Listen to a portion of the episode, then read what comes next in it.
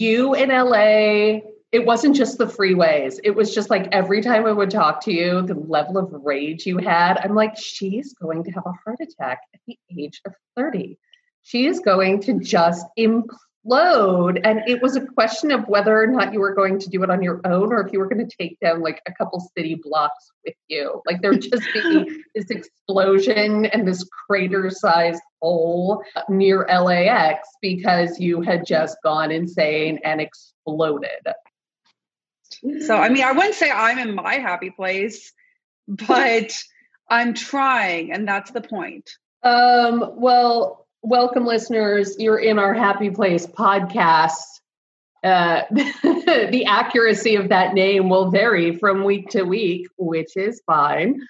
We're going to start today with our rant and rave. Our topic today is going out in public during this pandemic.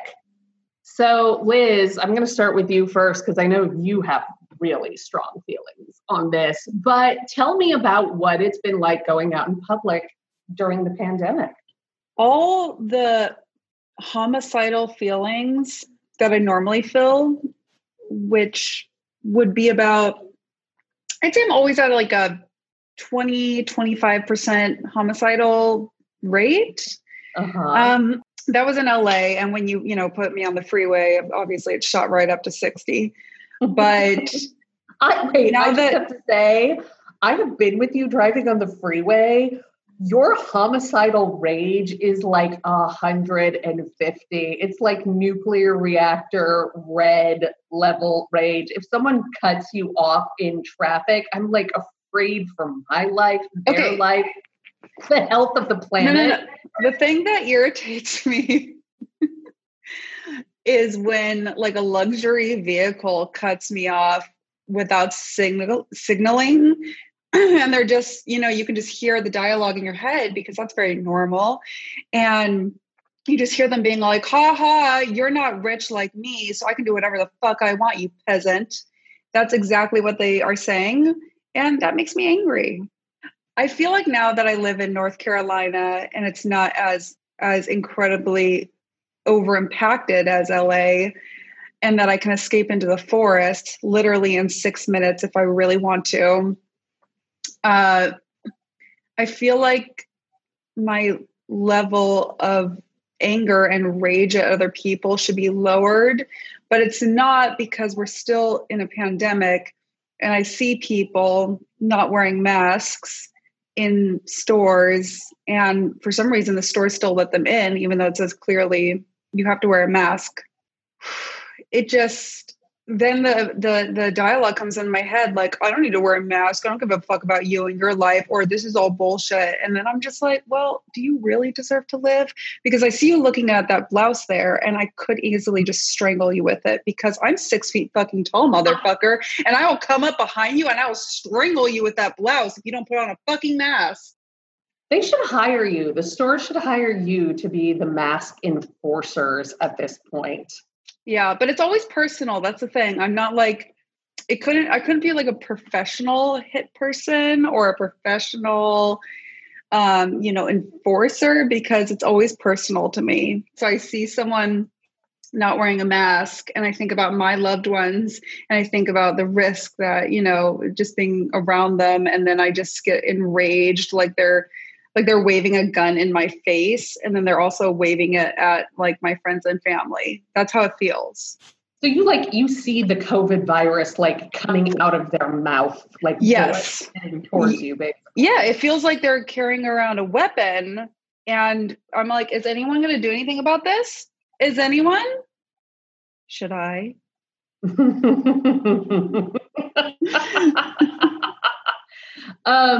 Where have you been going? Like, have you just been limiting your time out of the house? Like, yes. Tell me about that.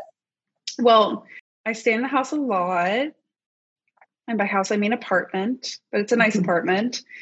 And then I go on hikes 2 to 3 times a week, where, because it's not LA, like, I've gone hikes for like an hour and a half, and I see one other person. And that is like the most beautiful thing. I can't even tell you what beauty. I mean, there's a little bit of fear every once in a while. Like, am I even on the trail anymore? Is this a trail? Where am I? I mostly just go out hiking, and I also am creating a closet anti-anxiety chamber. No joke. I am actually creating an anti-anxiety chamber to hopefully help me manage my anxiety, because even before quarantine and COVID and everything, I actually was kind of a germaphobe, and I felt really, but not only that, I also am an introvert, and I felt really anxious being around a lot of people. I felt really anxious being in crowds or going to stores. If there were a lot of people on bad days, some days I was okay. And if I was with a friend or in a group, I was completely fine. But if I was by myself, I could feel kind of anxious just being around a lot of people. So this is now that like the threat is real instead of in my imagination. Now that it's like, oh yeah, you don't want to be doing that, none. It's all the more like, oh, see, I knew it was always a bad idea to be around lots of people. I knew it.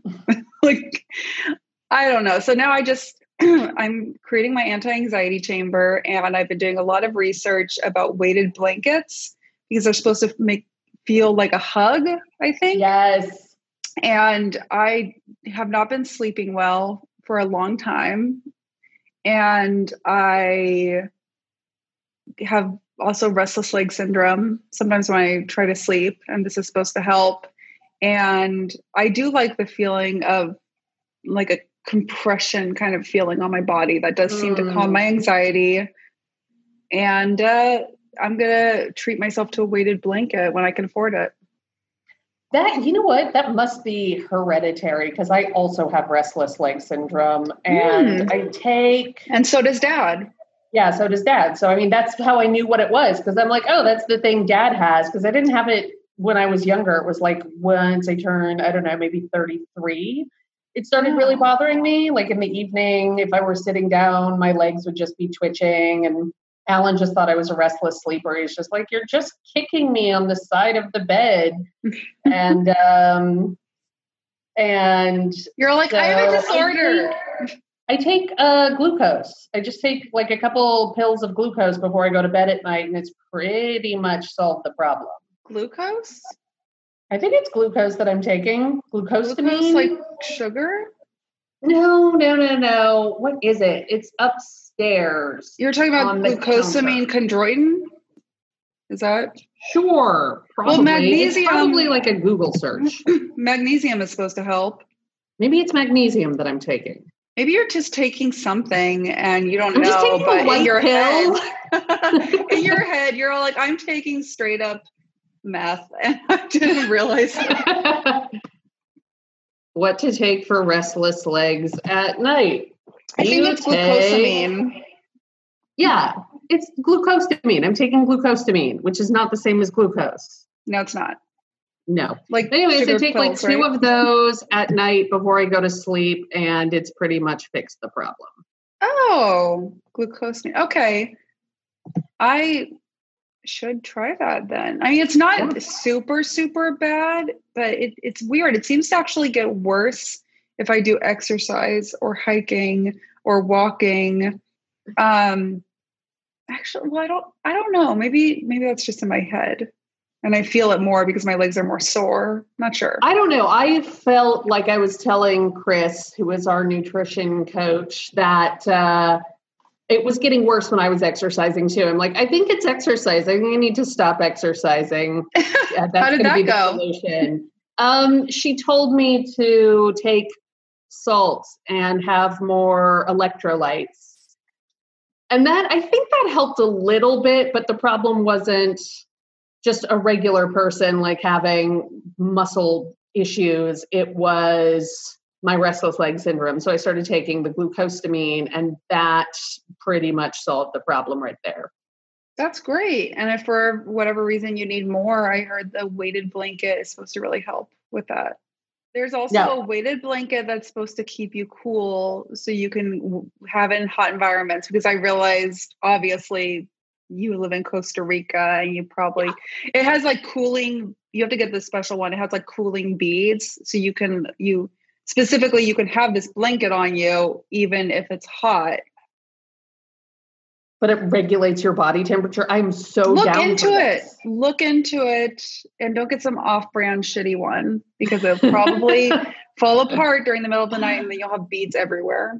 Oh no. Okay. Well, that is good to know. So I am just the opposite of you as far as this pandemic goes. Like, I very much support being safe. I very much support staying home and quarantining, especially in areas where the virus is spiking, but really anywhere, because you want to prevent the virus from spiking. So when we first, what I love about Costa Rica is, as of the last time I checked, we've only had 7 deaths from COVID altogether. I think we've had over 1,000 cases, but everyone here has, so everyone has state-funded insurance, so everyone can see a doctor. But also, like, the minute that one person tested positive for COVID-19, the whole country just shut down. It wasn't a question. There was no debate. It was just like, oh, this person has COVID-19. Everyone else go home, lock your doors. And by the way, we have people selling masks on the street. So when you do need to go out, you can just get a mask. And we actually enforce the wearing masks in stores policies. They will not let you into the store unless you have a mask on. So what is it? So are you saying that there aren't like a segment of people who are like, this is a hoax because science is a hoax? Are you saying that you don't have that in the country that you're at? Like, I don't understand. What about people's personal freedom? The personal freedom to be a fucking piece of shit. So how do I put this? We are in a really nice, one of the oldest fishing villages in Costa Rica. It's a place in Guanacaste, which is one of the regions on the Pacific Northwest of the country. And like this region, it's half expats and it's half locals, Ticos, Costa Ricans. And I mean, if there are any problems, I have not noticed them. And all I know is that whenever I go to the grocery store, if I leave my mask at home accidentally, or I forget, they won't let me in the store. I don't know if there have been any people causing problems or like demanding to go into the store without the mask, but I know that I haven't seen it personally.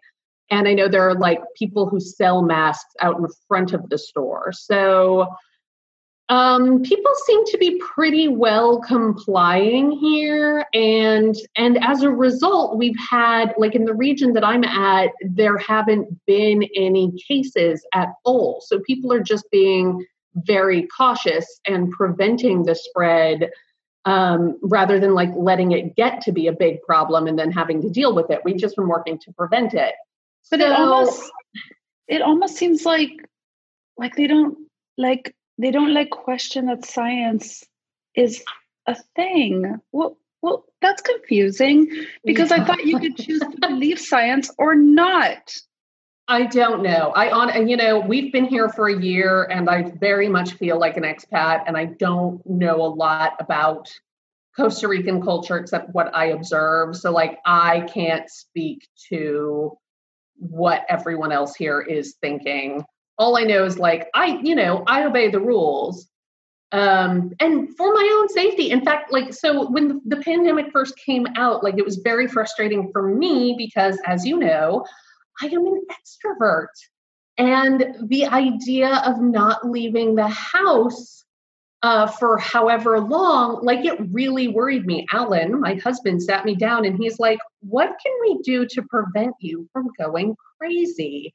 Because I can always... It's going to be like a shining situation up in here. Like, For introverts, it was like a day of celebration when we didn't know it was going to be months and months and months and months long. It was like, oh my God, no one can make us go out of the house. Like, oh, happy day.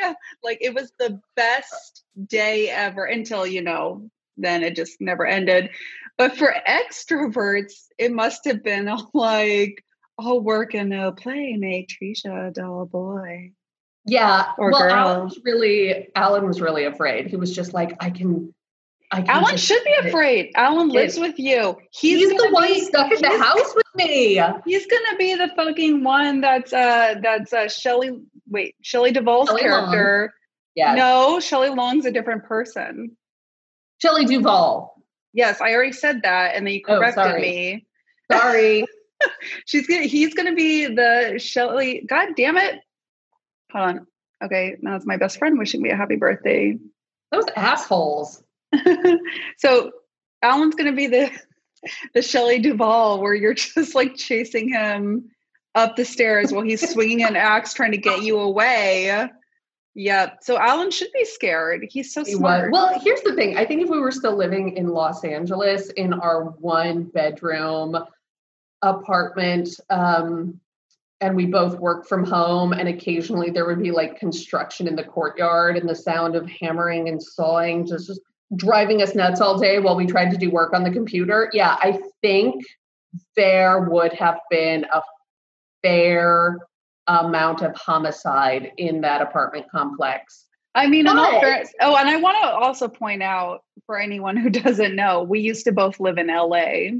Yes. And then Trisha moved to Costa Rica before the quarantine and everything, like a year ago. When did you move? It was just about a year ago. A year ago.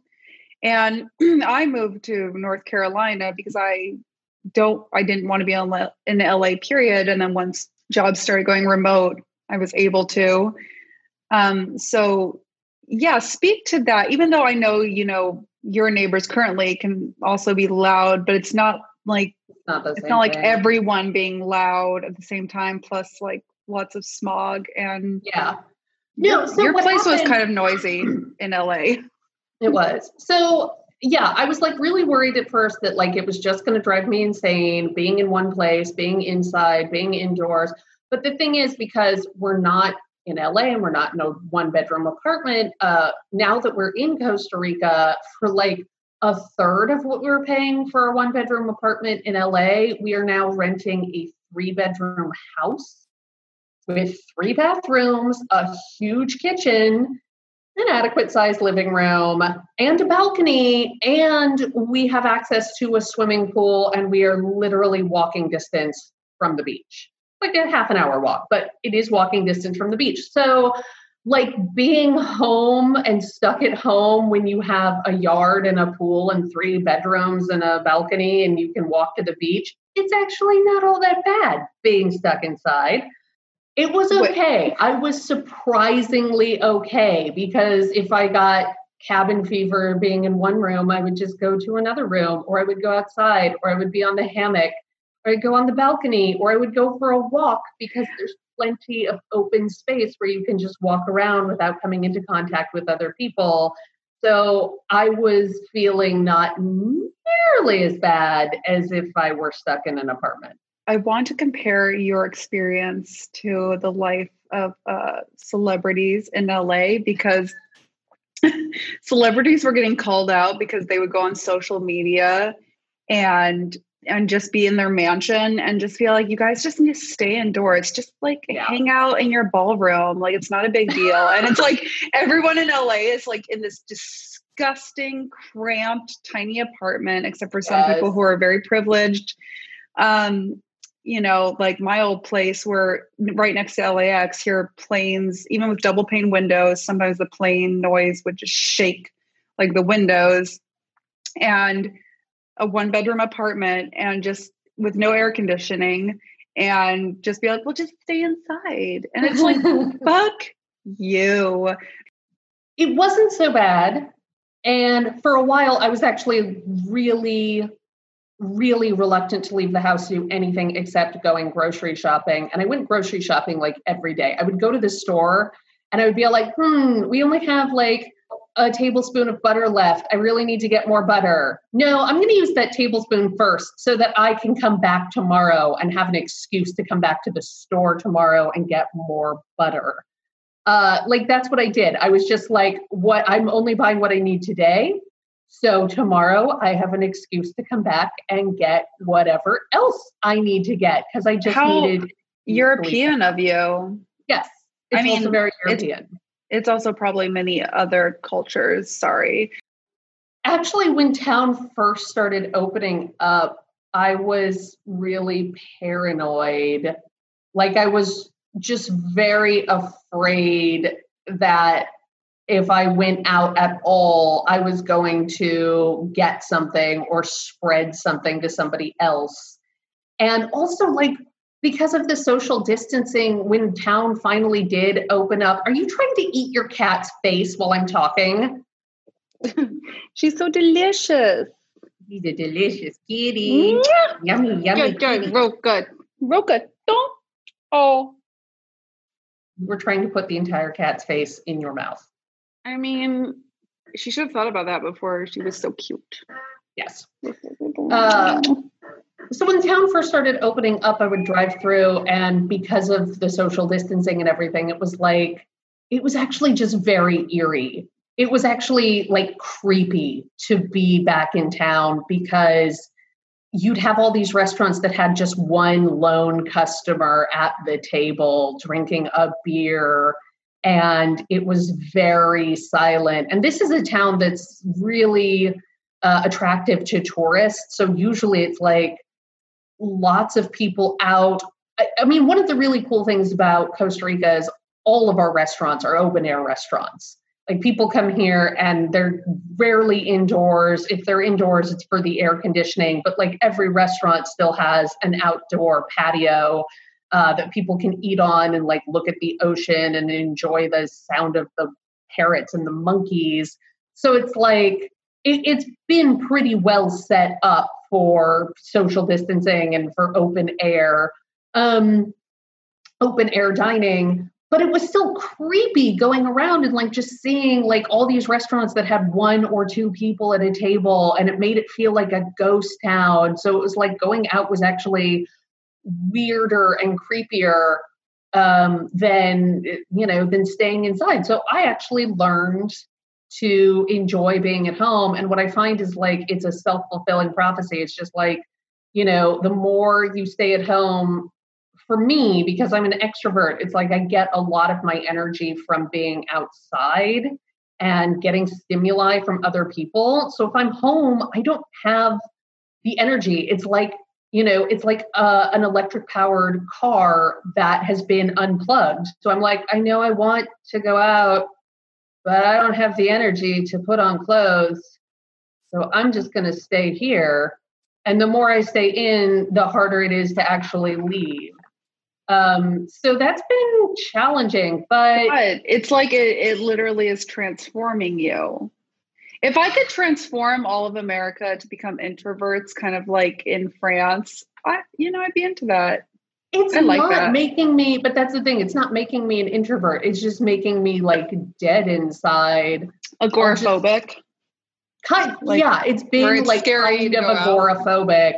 Yeah. I get that. So it's been like basically just making me agoraphobic, and it's not like I'm indoors and adjusting and having a good time. It's like I'm indoors just going, I have no energy. And I'm just going to lie here waiting until someone rescues me. Does Zoom do anything for you? Does like meeting with people face to face as we are, even though I know you can't suck my energy, you know, as extroverts like to do, and just be like, no, I'm full and I have your energy. Just kidding. That's an energy vampire thing, but you're not. Is that how it feels to be an introvert? Like when we hang out, does it feel like I'm just sucking the energy out of you? No, there actually is. Okay. There actually are what I experience as energy vampires. Now, energy vampires like do suck like the energy from people. And so, and I know it sounds cray cray, but I don't give a fuck. This is what I've experienced. Also, think about it. Everyone, just think about a moment when you've been around someone in your life and you leave them, and consistently, like almost anytime you're around them, and consistently when you leave them, you felt fine before, and then you left them or they left you, and you just feel drained. Like, I need to go rest, because that person was so exhausting. And think about it. There are energy vampires. I mean, I could name a bunch right now, but I won't. But you're not an energy vampire. Well, so wait, you're not an energy vampire. You can just be exhausting because you're like, let's do this. No, wait, I'm bored. This. So kind of more like exhausted, like you're with a child who's very hyped up on sugar and at an amusement park. You know what? I think the most accurate thing that you have ever said about me is when we were playing Cards Against Humanity, and you got that one card that's like, you got a card and you said, Trisha, this describes you. And the card was a monster made entirely of penises that must always self-stimulate in order to stay alive. Oh my God, that is you. It's so true. You don't remember that? I totally remember. I think I pulled that card out and I like pasted it somewhere on my desk. I'm on like, your vision board. You're all like this. I must always be an erect penis monster. I'm an erect penis monster. Can you imagine how different that monster looks when it's flaccid? Yeah, it dies, because if it's not. I mean, wait. This is like. Penis monster really, I feel like, describes a lot of performing artists. Just like, if someone's not fluffing that shit, it's just like a flaccid penis monster. It's like dragging itself sadly along the floor until like someone is stimulating it with pretty much attention. Aw, I'm the opposite of a penis monster. Like, leave me alone, and I bloom. I'm a flower. I'm a flower monster. I'm that kind of, okay. Have you ever seen those weird, what are they called? I think they're just called sensitive plants or something, where if you like touch the plant, it kind of is like, no, and it just shriek. it just shrinks back from your finger. I saw that one day when I was at a nursery. And I think it's like sensitive plant or something. And you just like touch and it's like, stop. And I am that plant. It's like, well, it depends, because I do love to be touched by people I want to touch me. I find a lot of comfort in physical affection, like hugs and holding hands and cuddling. But I don't even know. Whatever. I'm a sea anemone. Like a sea anemone. An enemy. A sea enemy. A sea enemy. No, but it's not an enemy of the sea, because it loves the sea. A sea anemone. Anemone. Well, yeah, basically it's like, hey, what's up? And then you try to touch and it's like, you know, fuck yourself. That's kind of... You have to say that louder so the bike picks it up. It's just hanging out, and it's just like, I'm a sea anemone, and I'm like just like a weird looking creature that also kind of looks like an anus, but like it's not. And then you like touch it, probably like an anus, and it's like, stop, go fuck yourself. So wait, let me ask you about energy vampires again. So are those people who are really loud and give off a lot of energy, or are those people who are just like really boring and so they suck your energy? Oh no, I'm not an expert in energy vampires. I did not write the book on energy vampire, Twilight vampire stuff. I always, at least the energy vampires I've experienced in my life who have sucked me dry, have always been incredibly loud, boisterous, obnoxious people. Okay, I get it. Like they're taking your energy to kind of just balloon up and then just like rain down on everyone else it's really quite gross. And I don't think energy vampires necessarily know that they're energy vampires. So are you watching the show In the Shadows? There's a TV show called In the Shadows, and it's about these vampires who live amongst us today. It's a comedy, but one of the vampires... I am not into comedic vampires. I like them sexually, and I want them to be sexy. Not energy vampires, fuck them. But, well, I want them to be, like, sexy. So not, like, funny ha-ha. Well, I'm sorry to tell you, these are funny ha-ha vampires. I'm not sure I would say any of them are sexy, though everyone's got their own different thing. But one of them is an energy vampire. And like the other vampires ignore him because he's a drain on their energy. But like he's this guy who talks in a real monotone voice. And he'll just go into a room and talk to the people until they're like falling asleep from listening to his monotone voice. And then like the other vampires will come in and be all like, now we can't eat them because they're like totally drained. And he's just like, yes, I feel charged. I like the concept, but I think that's very inaccurate. Because I feel like energy vampires are just like the boisterous, loud people. And I feel like what they're showing to be an energy vampire is actually that type of person that brings down a party, that like walks into a room and it's like a normal party and everyone's just having fun. And they're just like, I just found out that the puppy I was trying to save died. And just thinks that it's like they just come into a room and they're just like, the debbiest of downers. The debbiest of downers. And I feel like that's what energy vampires aren't that, because I feel like energy vampires like suck your energy and then use it. Mm. The Debbie Downers like come into a room and they're at a certain level of Eeyore-ness and they're just like, everyone needs to be at my level, which is... They're already a flaccid dick. Like they're like a flaccid dick monster, and they're not interested in getting erect. They're just like, someone like join my sad little flaccid wiener party. And they just like crawl. They just like use one dick to gently like pull themselves into the room.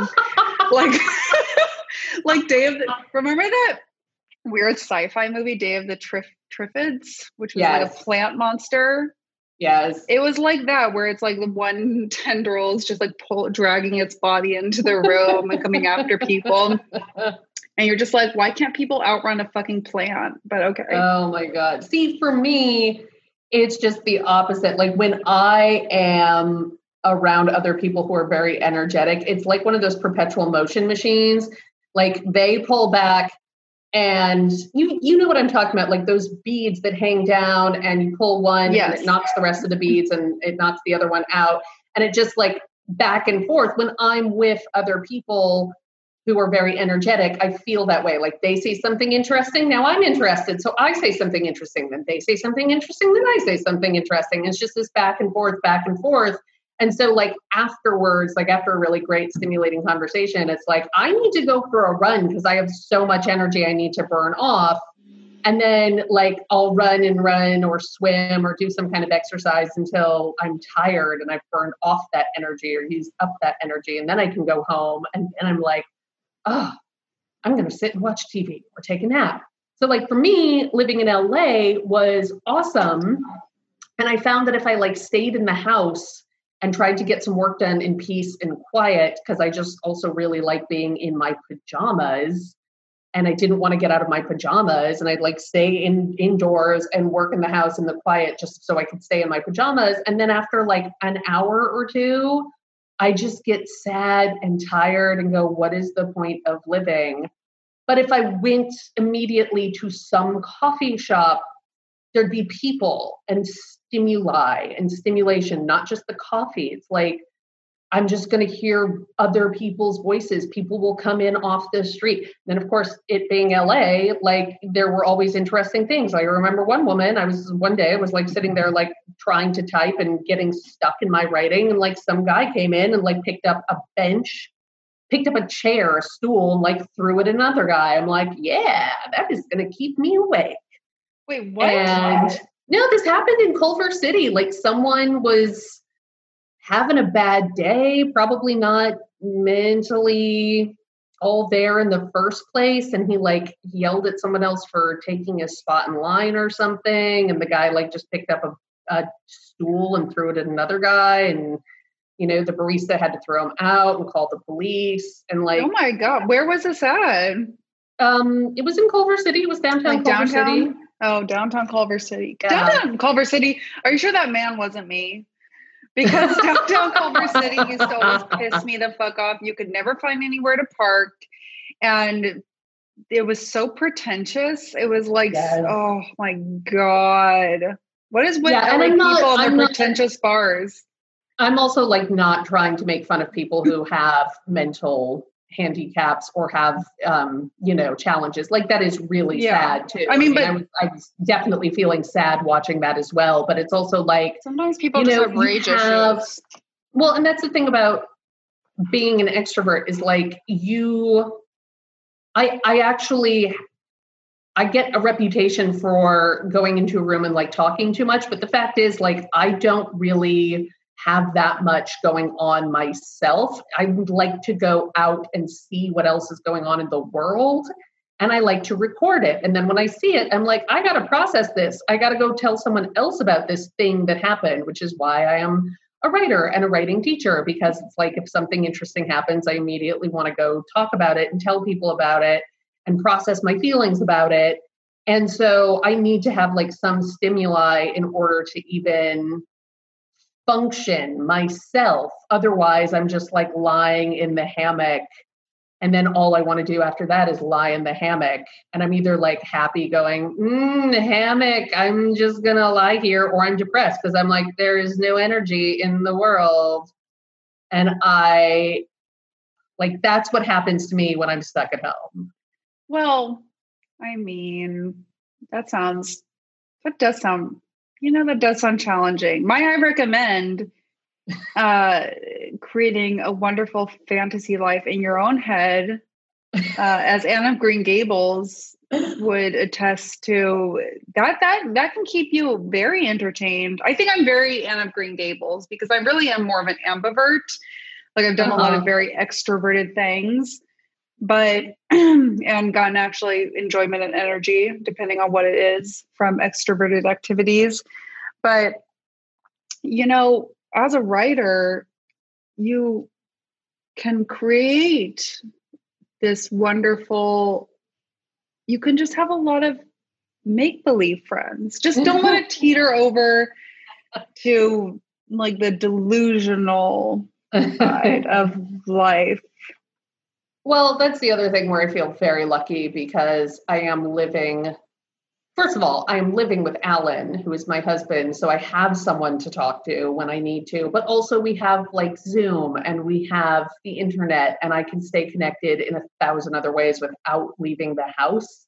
So that has definitely been my saving grace, but there still is nothing compared to actually leaving. So let me ask, as far as like going out and being out in the world, like when our town finally opened up for real, and we are opened up for real, like masks are still required to go to the grocery store. Masks are still required if you're going into an indoor setting, but all the restaurants are open and, I think most of the restaurants are open anyways, and the buses are running. And aside from wearing masks, it's kind of back to normal here. Like by the time that happened, I was so insane from being indoors alone for so long that it's not that I don't care.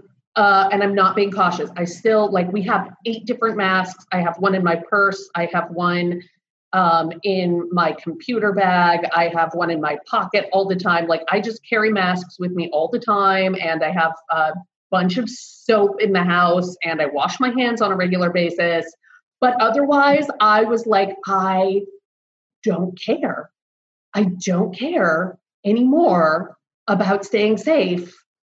I mean, you do care because you. I do care, but I was just like, you wash your hands. But by the time that town opened up again and I was able to go out, I was just like, I have to be out. I have to be, whatever the risks are, I am going to take them. I'm going to take precautions, but I don't care. If I walk out into town and there's like a herd of children with their tongues sticking out, just licking every surface that they see, I am still going into town because I have to leave the house in order to survive. Well, and I think that is very fair because as long as you're taking the precautions and not going to like a party or something, I think that you're leveraging, like, is it more important that I don't get exposed, that I absolutely shut down and make sure there's almost no way I could get exposed to COVID? Or is it important that I don't actually completely lose myself and my mental well-being to the point when the quarantine is over, I'm just going to have to be on maybe up my meds and have to have more therapy, which I don't like, I'm on meds, you know, you're on meds. I'm just going to say it. We're on meds. Yeah. Although rather mild for anxiety. It's just for you really, it would be much more of a travesty to not take those risks. Yeah. For me, it really doesn't matter as long as I can just be in the forest amongst animals. I'm fine. And I'm with my people, the fairies and the gnomes. Yeah. Also, I find it funny because you told me this before, but like the place you most go to, the place that you go to when you leave the house is like, what is it? The home decor store? HomeGoods? Yeah. Yeah, you're just like, I need to leave the house so I can go find something for the house. I mean, I am trying to create, my number one goal almost always is to create my sanctuary so I can feel safe and secure so that I can do good things in this world. Because if I don't feel safe and secure to the best of my ability, obviously I can't control most things, but to the best of my ability, if I don't feel that way, then I'm not going to be able to do good in this world because I'm just in a constant state of rage, rage fueled by anxiety. Next time someone gets upset with me about my rage, I'm like, this is my anxiety talking. Fuck you. And I'm not just like, that is how my rage that is how my anxiety manifests through rage. But you know what? I don't have any assault charges. I do not. I just want to say that. No offense to anyone who does. Sometimes I get it. But I just want to say I have never like physically attacked a person due to rage. No, all of yours is in your head. Like you were telling me that when you see people not wearing masks, you just flip them off behind their back. Well, yeah, because I'm a Virgo and I'm not comfortable with confrontation that much unless I get if I get really enraged, I've been known to have confrontations, but yeah, I mostly just passive aggressively flip people off behind their back. Because that, at least that kind of helps, it helps alleviate some of the pressure inside. But then I always feel bad after I do it because I'm always, then the empathetic part of me is just like, what if they're just trying to live their life and doing the best they can, as Brené Brown would say. And I'm like, yeah, but they went down the wrong aisle at HomeGoods and the arrow is clearly pointing this way and they can go fuck off. But they're probably just trying to do the best they can. But at the same time, fucking look at the arrows, idiot. So it sounds like we're getting into our recommendation section. So we rant, we rave, now we recommend. So Liz, tell me what's something that's like helping you during this time with being at home or leaving the house, I guess. Something that's helping me leave the house, I guess, would be the appropriate thing. It's been helping me before quarantine because I used to get, God, I just sound like a fucking mess. I used to get anxiety attacks just going to the grocery store in LA. Not so much here, but sometimes the grocery store would just be so packed and it would just, and this was before quarantine. So what's really been helping me leave the house has been, listening to podcasts or audiobooks. I use AirPods, which Andrew got me for Christmas, I think last year. I've been using them like devoutly because it's just so nice not to have wires, and you can have other headphones that are not fancy, expensive AirPods. Yeah, Alan just got there, and it's revolutionized his life. It does. Like I wear my. I mean, I hope I'm not doing any horrible damage to my eardrums, being a singer and all. But I wear my AirPods. Like I wear them around. Like as soon as I wake up in the morning, they're in, and I wear them whenever I go out. And the cat wants in. Hold on. Oh, that's creepy. Well, I didn't make noises when I tried to eat Roga's face. I just put her face in my mouth. That's not weird. That's normal. Oh, little tabby kitty cat. Oh, he's so cute. Hi, tabby kitty cat. The kisses. Okay. So as I was saying, what helps me get out of the house is like, I'll just use my AirPods and put on a podcast and pretend I'm alone, but I'm outside I'm at Target. I pretty much only go to HomeGoods and Target and, grocery store, having headphones and using like an audible stimuli that calms you down. My anxiety is definitely soothed when I can listen to something when I'm in a store, and it makes me feel kind of safe. Like I'm inside my own head, my own space. And do you ever listen to feel good? Or does it have to be a podcast? No, I definitely, ever since I discovered podcasts, it's interesting. I don't really listen to music anymore. And I used to listen before I got into podcasts. I used to listen to music all the time, like not all the time, but every single day. And now I just listen to audiobooks and podcasts, but I do find that when I listen to music, it's actually extra soothing and it's really good at helping me deal with my emotions. So I need to actually really make time to be like, I'm just going to listen to music and feel my emotions instead of getting into such a audible place.